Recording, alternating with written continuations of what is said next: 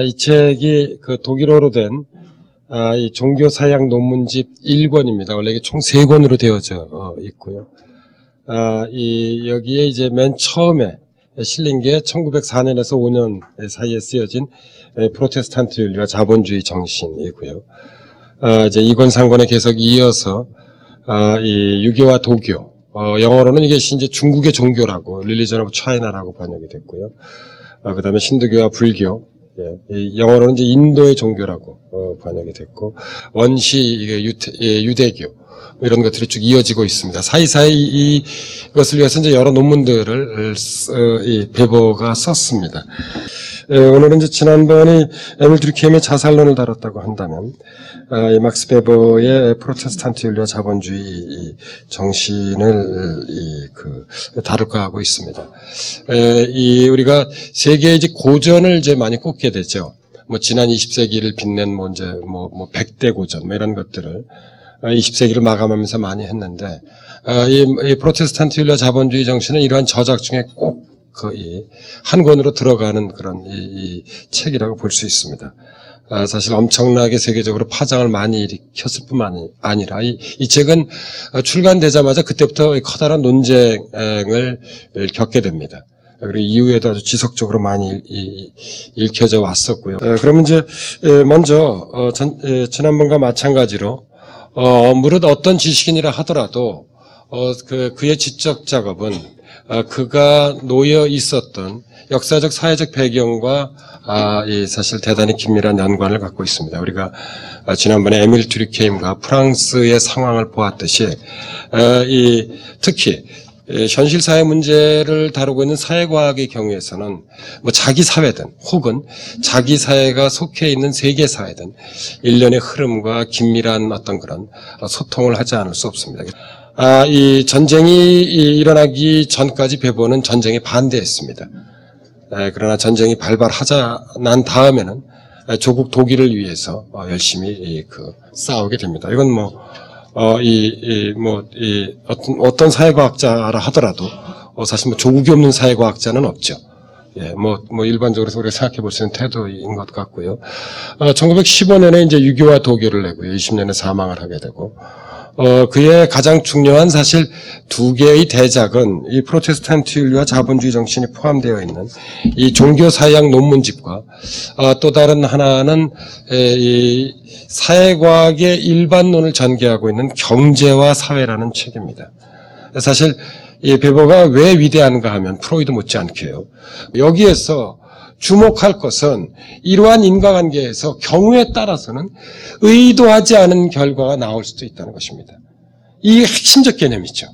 어, 이 책에서 바로 이 의도하지 않은 결과에 대해서 어, 반복적으로 이제 설, 제가 좀 이따 말씀드리겠습니다만 어, 설명을 하고 있습니다. 예, 이른바 프로테스탄트에 내재되었던 금욕주의가 의도하지 않게 뜻하지 않게 지금 자본주의 정신이 된 것입니다. 그, 그래서 베버가 얘기하는 인과관계에서는 제가 요 메모에 썼습니다만 필연성이 아니라 개연성이 중요합니다.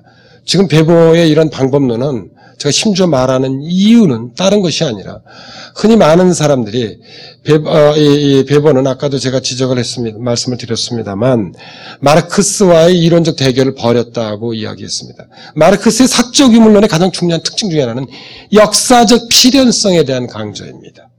예, 어떤 사회이거나 대체적으로 예, 봉건제에서 자본주의로 그리고 자본주의는 위기가 격화돼서 또 다른 체제로 이행할 수밖에 없다는 것이 마르크스의 기본 가정이죠. 역사적 필연성을 전제하지만 배보는 그게 아니라는 것입니다.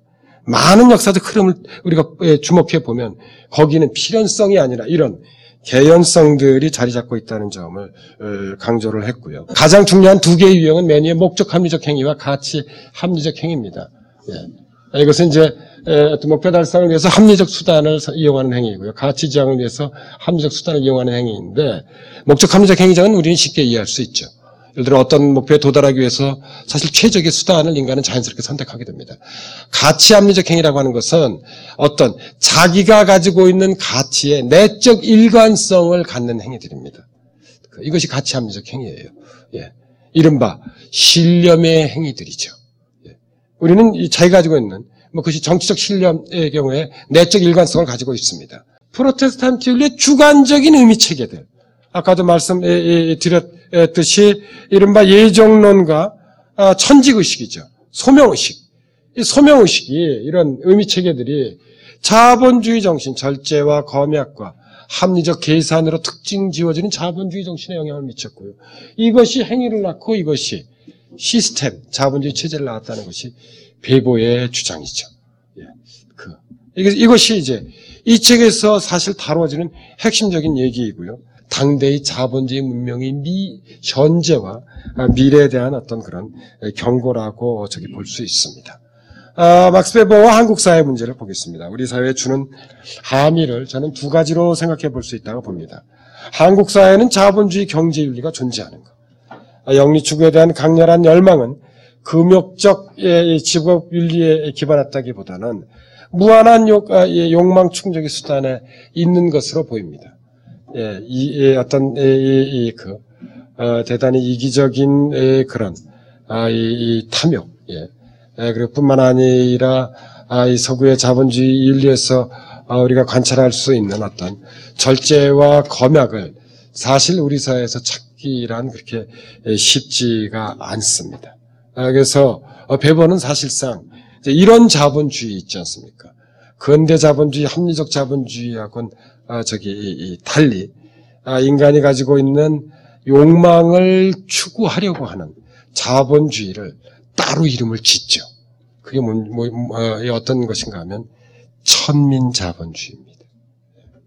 오히려 우리 사회에서 나타나고 있는 것은 에, 이 경제윤리라고 하는 것은 아, 이 막스 베버가 얘기했던 어떤 금욕적 그런 이, 그 경제윤리라기보다는 어떤 천민 자본주의 경제윤리와 유사한 것은 아니지 않는가 하는 우리가 질문을 저기 던지게 됩니다.